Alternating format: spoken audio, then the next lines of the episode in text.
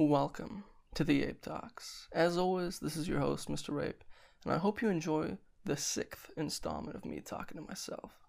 In the art of Japanese swordsmithing, where they make such blades as the katana, which is very iconic, the blacksmith needs to know the right balance of everything he's working with, because he's playing with chemistry and physics and many other sciences when he forges this blade. And the key to making a great katana is not just to make a strong blade, but also a quite malleable blade, one that won't break on impact, because what shatters something is its lack of flexibility. The way they make tamahagane katanas, the reason that they use tamahagane is because they don't have pure steel in Japan, so they have to use this giant oven forge that made out of clay that it takes days of 24/7 watching it, and they break it and they take all the metal out. They take a few handfuls that are good enough to send to these blacksmiths around Japan. What they do with these pieces of metal is they selectively pick a few ones that they can make an actual sword out of. And as they start creating these slides of metal, they start piecing them together in a little mountainous small shape on the floor.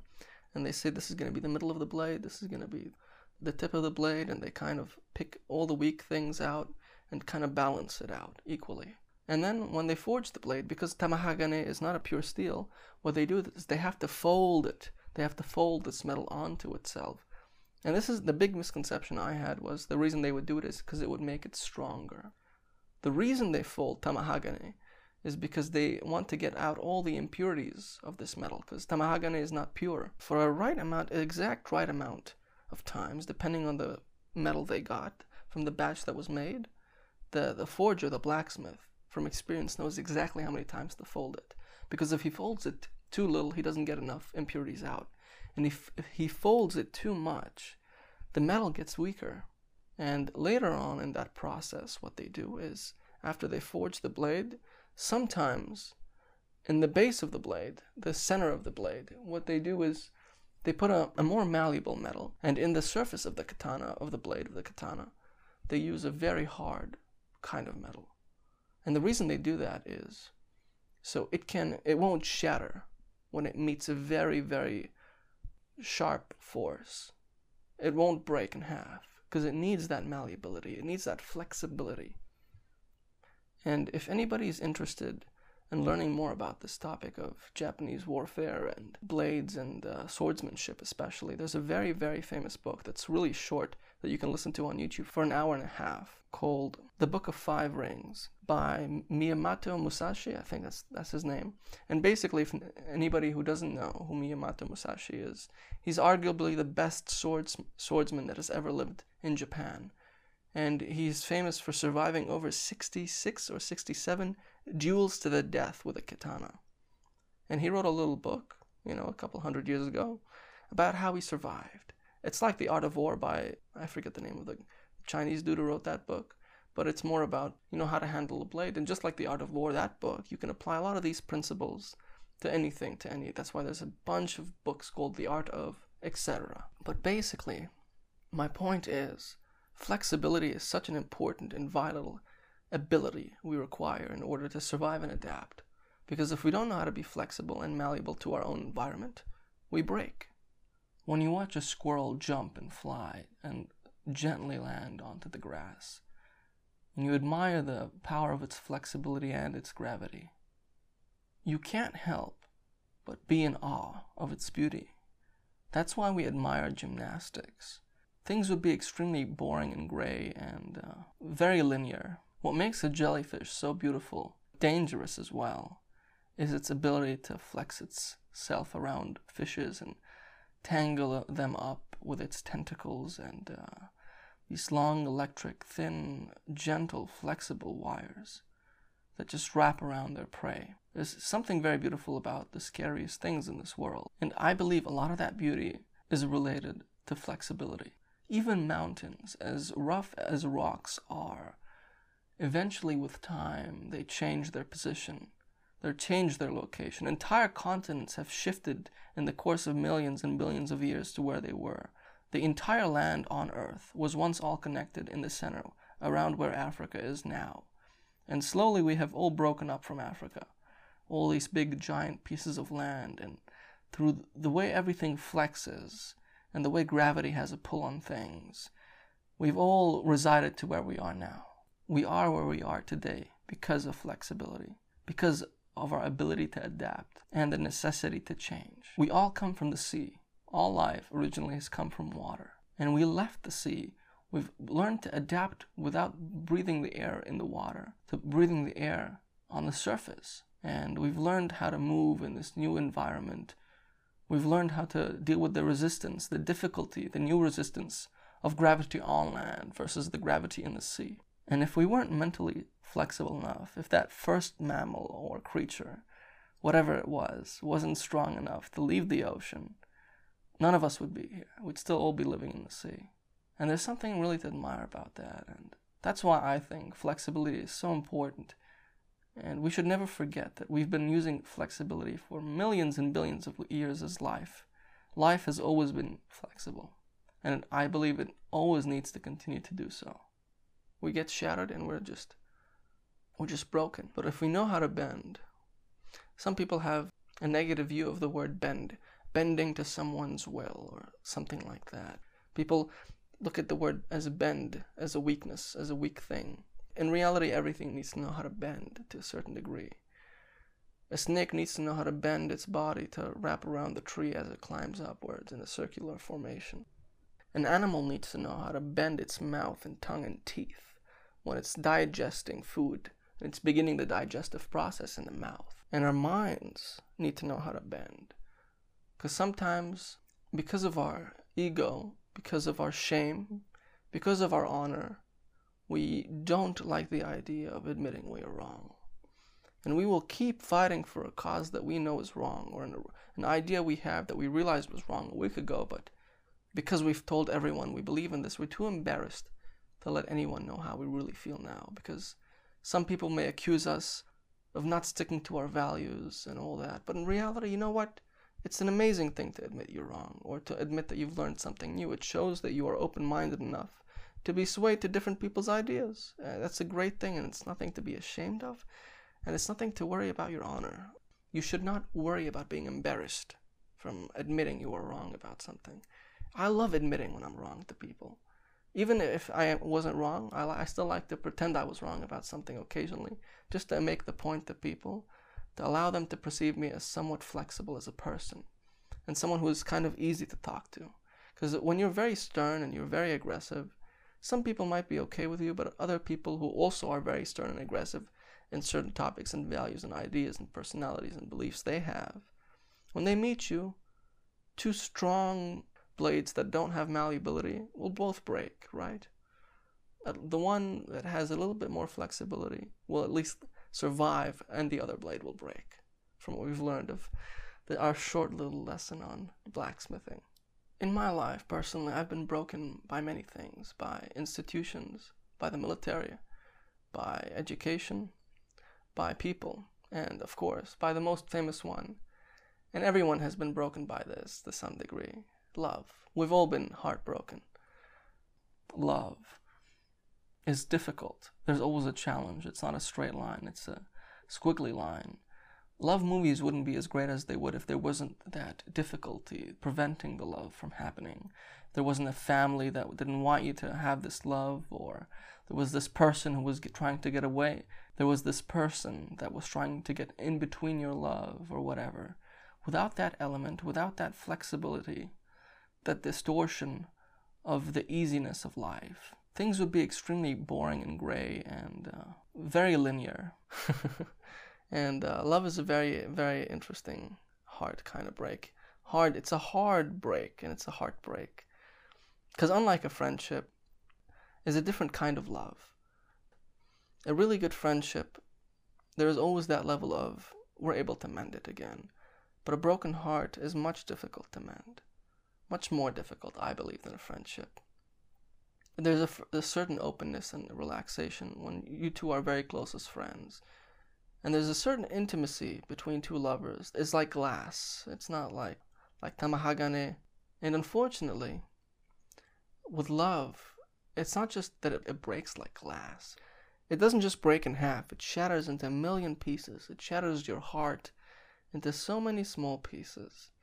And we're bound to feel depressed. We're bound to feel sad.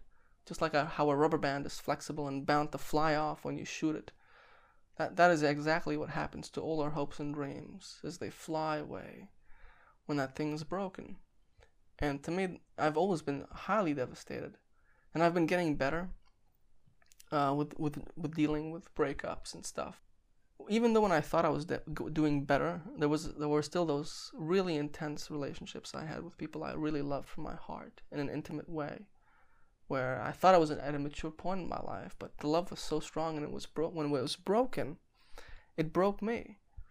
And I realized maybe I'm not as flexible as I wanted to be, but there will always be things we are weak at. There will always be things we cannot control. We will always lose to some degree. We will always get hurt. And we will always get hit in the face, and we'll get called things we don't want to get called. But the whole point is to learn how to accept all these things, to consider the better things we can do, to have those things happen to us less, but appreciate them when they happen to us, because they make us stronger. They test our blades. They test if we're really going to shatter, and then we can take these broken pieces of metal back to the forge and add more flexible material to it and become a more flexible-minded being.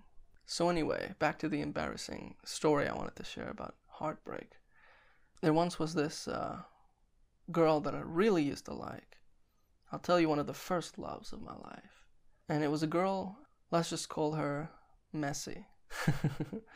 And Messi was this girl I knew in 3rd grade.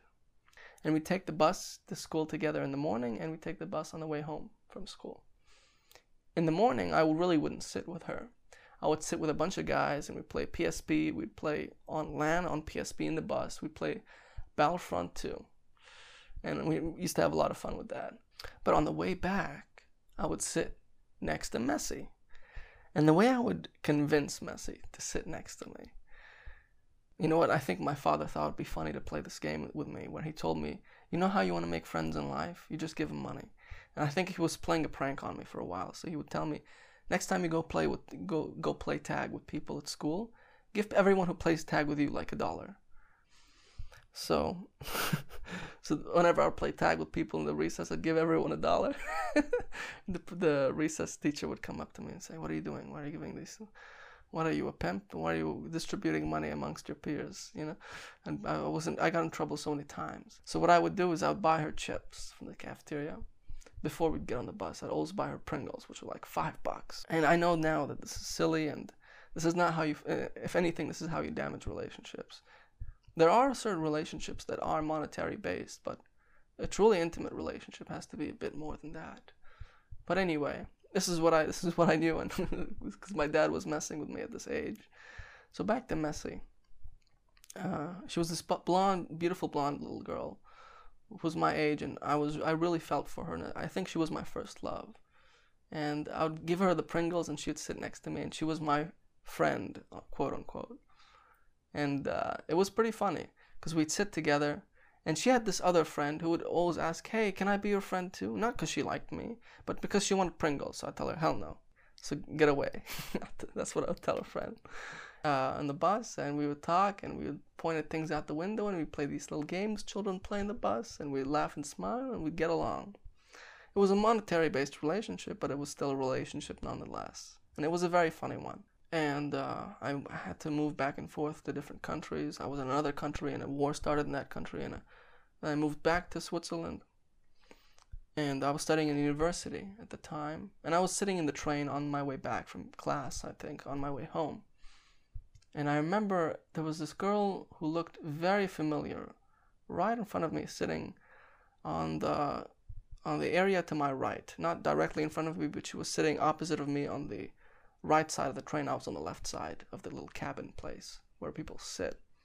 And I just looked across at her, and I just said, Messi, is that you? And she looked at me, and her eyes grew wide and looked at me, and she said, who are you?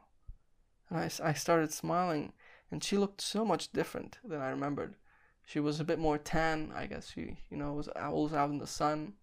She seemed to not be as the way I idolized her in my mind. She seemed to be so different. I told her, don't you remember, it's me.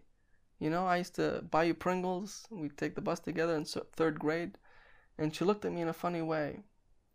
And she said, oh, yeah, that kind of does sound a little familiar. She said my name, and I said, yes, exactly. And she kind of smiled a little bit, and I said, hey, I would love to, you know, hang out sometime. I mean, I haven't seen you in such a long. What a weird coincidence it is to run into each other. And she looked at me in a certain way, and she said, I have a boyfriend. You know, she gave me like this dry attitude. And my intentions were just to get to know her at that point, just to catch up with her. But her defensive way of responding kind of made me feel sad that she was that defensive about someone she knew from such a long time ago, that she wouldn't see it as, wow, this is just a person I would love to catch up with. And I was a bit sad. I was a bit broken inside. A little piece of glass in my heart shattered when I saw this defensiveness. Not that she had a boyfriend. I understand people, you know, move on with their lives, but her attitude, her eyes, her defensiveness, you could feel it. And you know what, I gave her my phone. She added herself, and I said, all right. And I got up, and I walked and sat down in another cabin of the train. And I just felt kind of sad that this person that I idolized so much and was always my first love was just like this, was just this. She didn't look at it the same way I did. She didn't feel the same way about what happened. And that's because it was a monetary-based relationship. It wasn't a true, emotional, loving relationship. It wasn't two-sided, right? It was only coming from me. And right now I'm laughing at that, but at the time it really hurt me. And it kind of broke me a little bit, and I was kind of feeling low for a few days, even a week almost, having difficulty, like feeling happy, remembering what had happened to me that day. And eventually I messaged her, and she was very dry, and she never responded, and I just said, you know what, fuck it. And I decided, you know what, I wasn't going to focus on it too much. And that's how I kind of took these broken pieces of material, whether it's glass, whether it's metal, whatever breaks. If it's love, it's glass. If it's spirit, it's metal. It's tamahagane. And you take these pieces and you take them back to the forge and you mend them again. And you add something more malleable into the formula, into that chemistry of your heart. So the next time that happens, you're more resistant. And this was the smallest, by the way, time my heart was broken. I've had times where a girl was truly very special to me. And because I had to leave the country, because I was moving away, relationships had to end, and it truly, truly shattered me. Those times I was depressed for weeks, almost a month. There was a time I was depressed over a girl. I've done so many embarrassing things in my life out of love, and a little bit of alcohol mixed in with that. And I think that's normal, and it's important to talk about that, and not to be ashamed of it, to look at it as something natural that happens in life. We all do embarrassing things. And how we walk away from that is what's important. Do we walk away from that forever, feeling vulnerable and creating these vulnerabilities like we discussed in episode 3? Or do we accept and process these things that happen to us and smile and look back at them in a fond, silly way that was just part of life? And that's just a beautiful scene from my movie. But it's not just about love. It's not just about the glass that breaks. It's also about the metal. The metal, I argue, is more important. Love will always shatter you sometimes, even no matter how many different elements you add to your chemistry of glass, the formula that you have of glass in your heart. It is always glass, and glass will always break if it's dropped high enough, right? No matter how big the love is, if the love is strong enough, no matter how resistant your glass is, it won't bounce off the ground, it'll shatter. What you can really control is your metal, your mind, and that takes another level. And that's the level we can work on and improve the most, I think. That's the area we can really play with the chemistry. That's the area we can really take to the forge and work with the blacksmith and really mend out a great sword. And how do we do that exactly? One word: flexibility.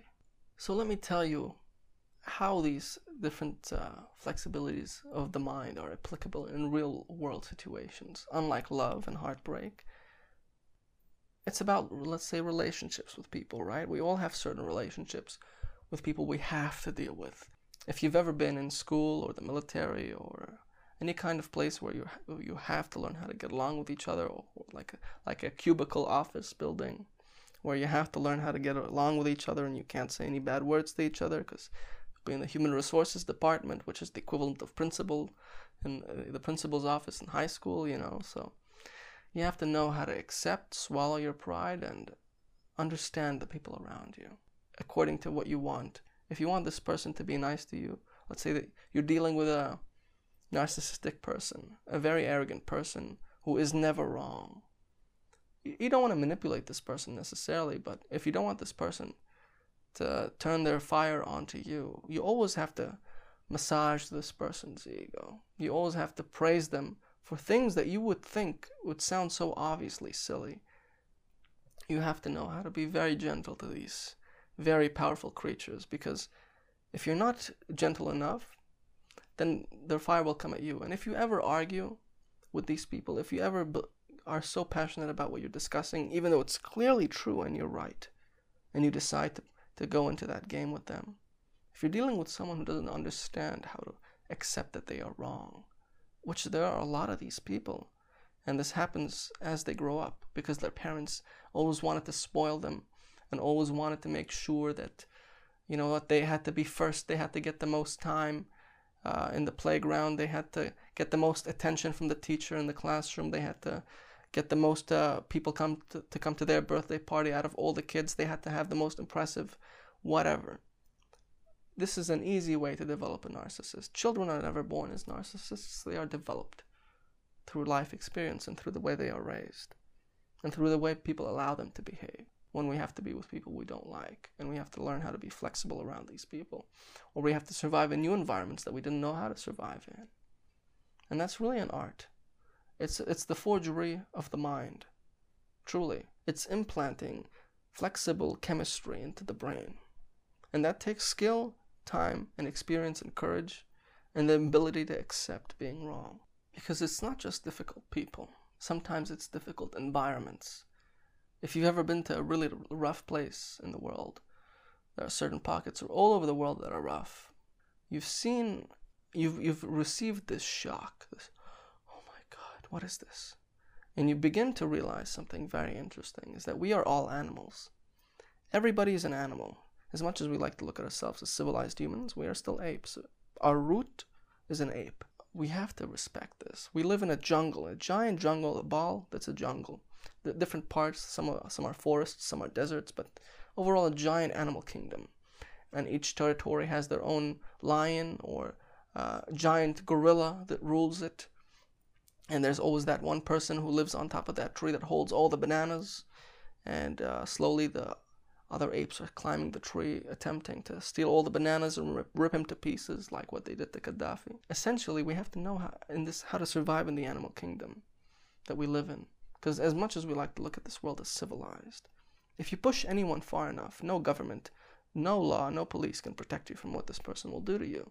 And some people forget that they live in an animal kingdom and they think they can do whatever they want to certain people, and they can push and abuse the system and really harm other people in certain ways and take advantage of certain systems for their own benefit. And some of these people, they get away and they enjoy all their bananas on top of their tree branch. Others, what happens to them is what happened to Gaddafi. And if anyone who doesn't know who Gaddafi is, feel free to Google him. And yeah, it's pretty brutal. It's a violent, vicious world. And it's the hungry people that dictate what happens in this world. It's not the powerful people. You realize that when people are hungry and desperate enough, anything can happen, anything can change, and we need to know how to be ready, and we need to know how to be flexible in all kinds of situations like this, whether if we're moving to a new country, whether if the jungle we live in is turning into a giant war of groups of animals fighting other groups of animals. And we have to protect this animal and the animals we love. And that's an art. That requires a certain amount of mental flexibility and acceptance and humility. You have to know what's important to save and what's not, and what you need to carry and what you don't, and all these little things. And that's just an extreme example, right? There is a bunch of other simple things we need to know. Sometimes when we're talking to a professor or an educator, someone who is our master in something, we have to be flexible enough to shut up and let the professor say something wrong. In the West, there's this whole concept of you always have to correct the professor, whereas in the East, there's this very, very important concept of respect and honor and not disturbing someone's face, not to let anyone lose face, at least not publicly. It's very disrespectful to do that. So even if a teacher is saying something wrong, all the students in Asian schools will be very quiet. I remember I was shocked when I was studying in Thailand at how submissive the students are to the professor. This is where the idea of bending has a negative connotation, surrendering, accepting. And people sometimes, they have too much honor and they rather have their heads fly off like Marie Antoinette than bend the knee, which is crazy. I mean, it's just, how many times do you bend the knee when you walk, you know, or when you jump, or when you sit down and sit up?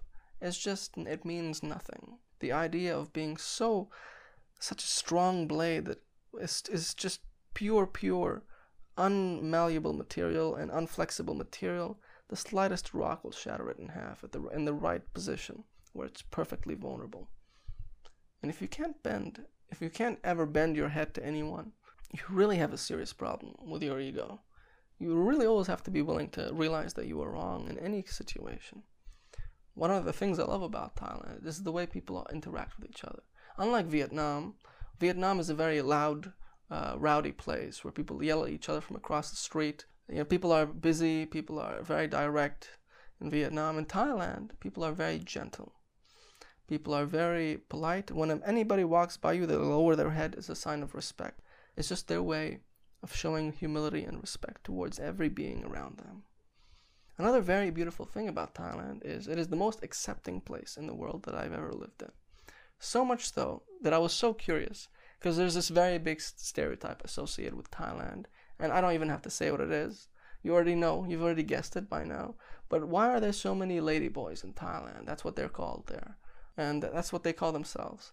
As a guy, they're very friendly to you. They're always complimenting you. As a girl, they're also the girls like gay guys, so they get along well most of the time. And they're very friendly and fun people to have. To me, when I first saw these lady boys, I just thought it was just a cliche. It was just something rare. But then the more I lived in Thailand, the more I saw it such a more common thing. And I became fascinated. Why is it so common?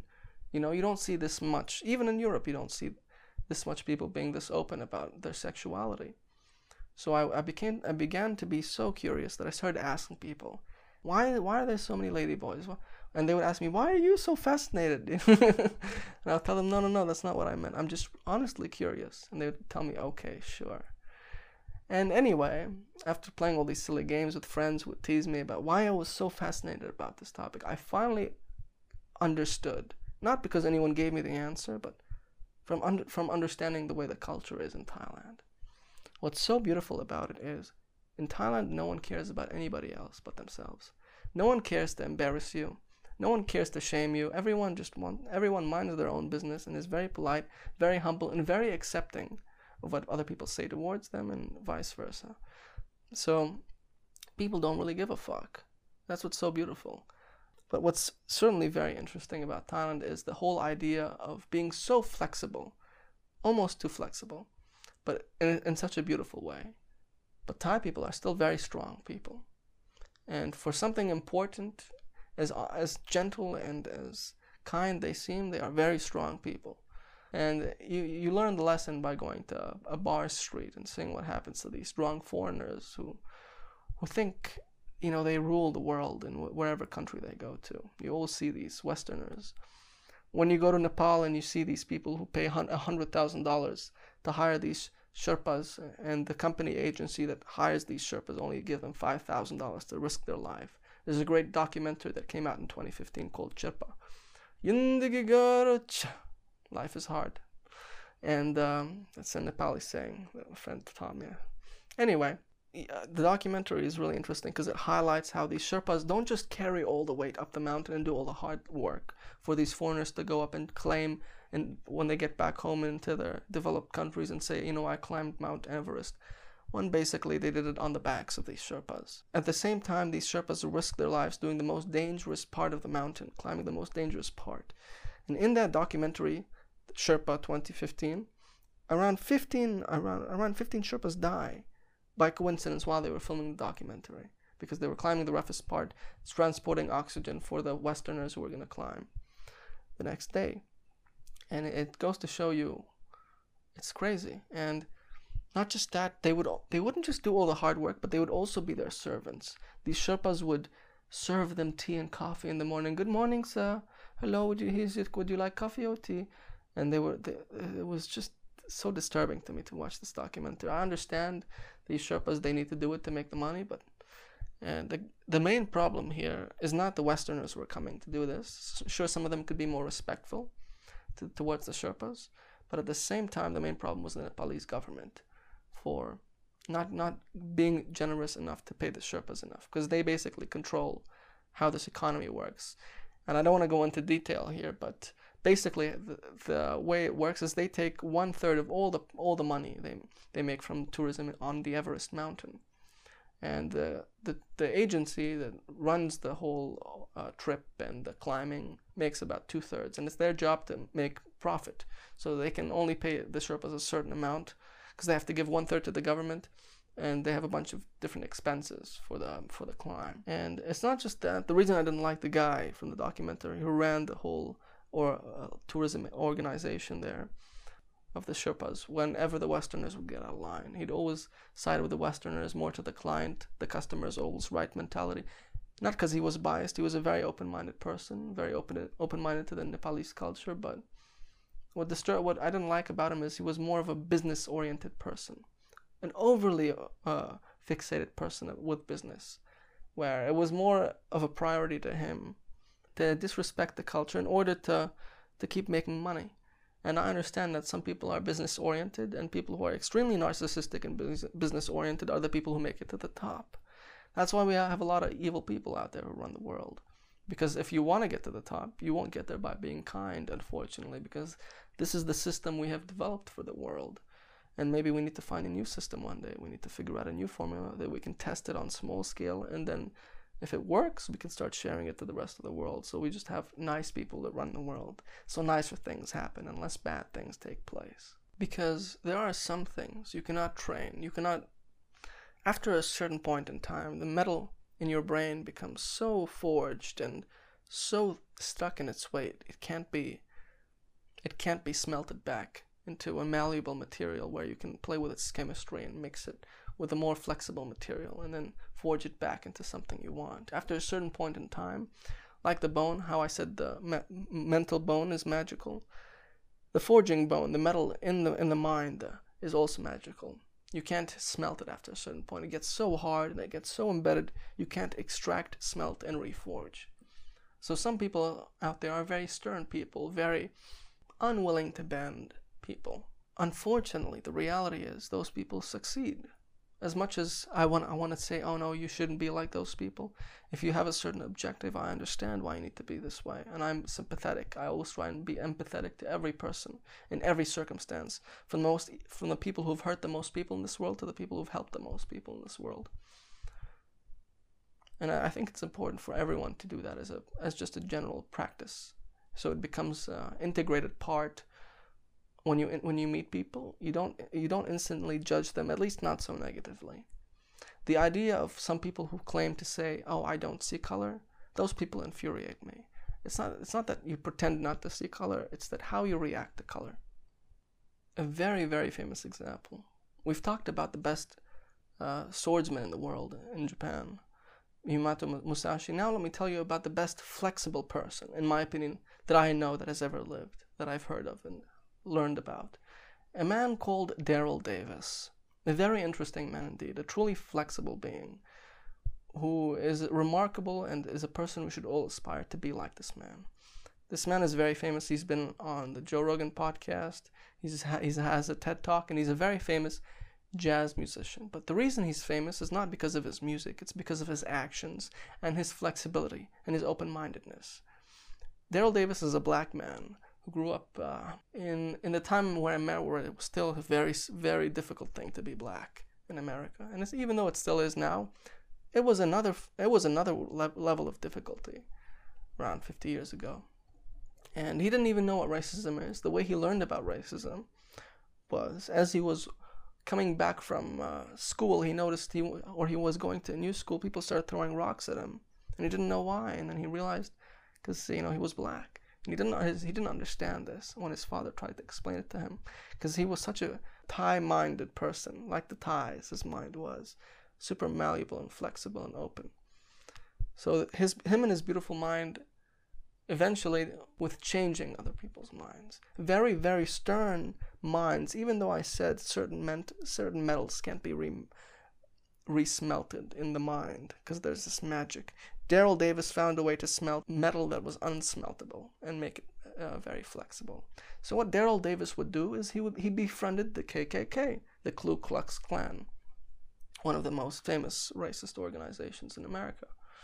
And what was so interesting is the way he befriended them is he would sit with these people as a friend.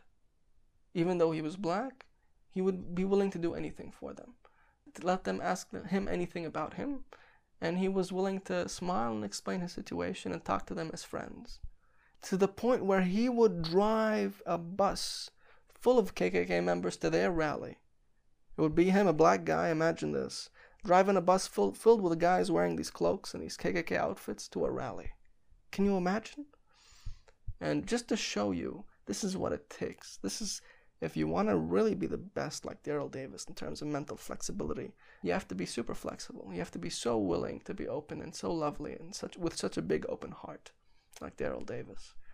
And eventually what happened, because they were so shocked that what they were standing for, and this beautiful dude, Daryl Davis, was so lovely, and they learned the error of their ways. The more they got to know him, the more they got to know and understand people from his culture and community, the more they respected him, and the more they started to see themselves in him, because everybody is the same. Everyone is an animal, and you know what? We're just different species. Sometimes we have different hair color, skin color, cultures, personalities. We always have to learn to adapt. Right? We always have to be flexible enough to adjust our perceptions, our behaviors, and so forth. And he taught these people to reforge and smelt the metal in their minds. By being so flexible around these people, he showed them how to do it. And this is why he's one of the men I respect the most in this world that I've met. I mean, that I've heard of. I've never met Daryl Davis. Hopefully I do one day. It'll be a great honor.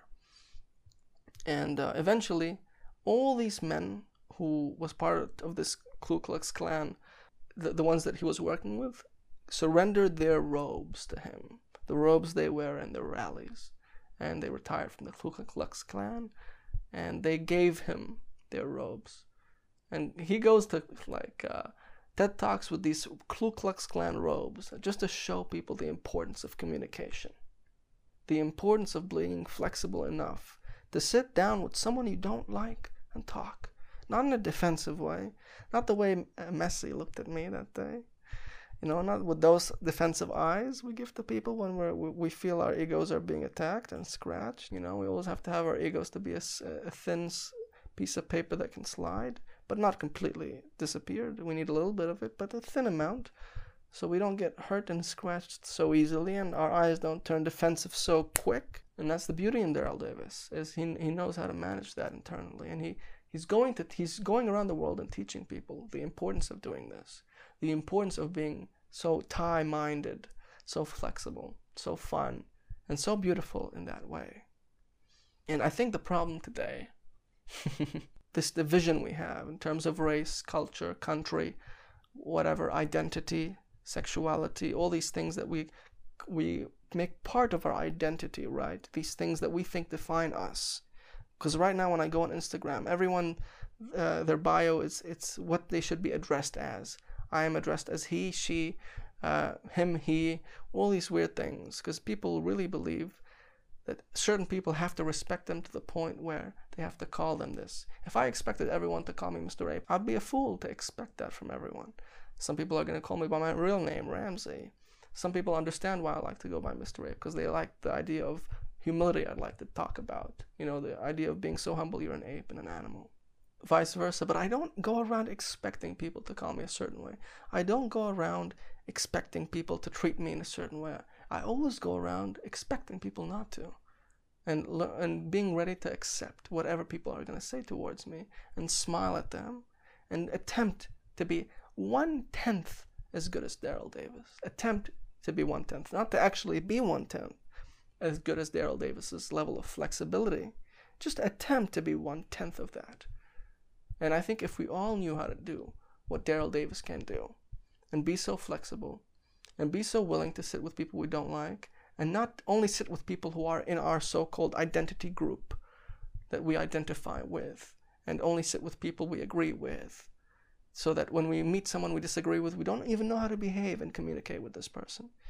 The more we do this, the more we isolate ourselves in our own comfortable communities, the more we're going to be weaker. The stronger the metal is going to be in our minds, and the less flexible it will become, because it hasn't been tested, and it hasn't been forged properly. It hasn't been smelted enough. It hasn't been folded out enough to eliminate the impurities. And the sad part is, the more we push for diversity, forced diversity, the more we create division amongst people. The best way to deal with any conflict is to laugh, to sit down with the person you're in conflict with and laugh about yourself and each other, and not to be so serious about everything. Because when we are so serious-minded, so strong, so unforgeable, so hard, so fixated, opposite of Daryl Davis and Thai mentality, we're assholes, we're narcissists, we have so many different... It's so easy to develop these negative attributes that we have, these negative mental processes that take place, that make people call us assholes. And that's the reality of it, is if we don't know how to be this flexible, we're going to be an asshole. We're going to be a person that not a lot of people like to sit with, except for other assholes. And we're not going to be happy being around a bunch of assholes. We're just going to feel more like an asshole. Because it does not matter what you believe you are doing. The cause you believe you are justifying is never as admirable as the actions you actually do. Because we all have a certain perception of our minds, right? Let's say I believe I am very, very strong. I believe I'm a truly tough person. I believe that I'll be very resilient. If somebody ever walked into the bank and I was there, I'd be Superman. I'll take the bank robber down with one punch, take his gun, and save the day, and everyone would hug me, and the girl would kiss me, and I'd be thrown on a chair and given a parade by the town. Everyone has these visions when they're sitting bored in the classroom, imagining if someone came in here right now, it would save the day, because that's how bored you are, right?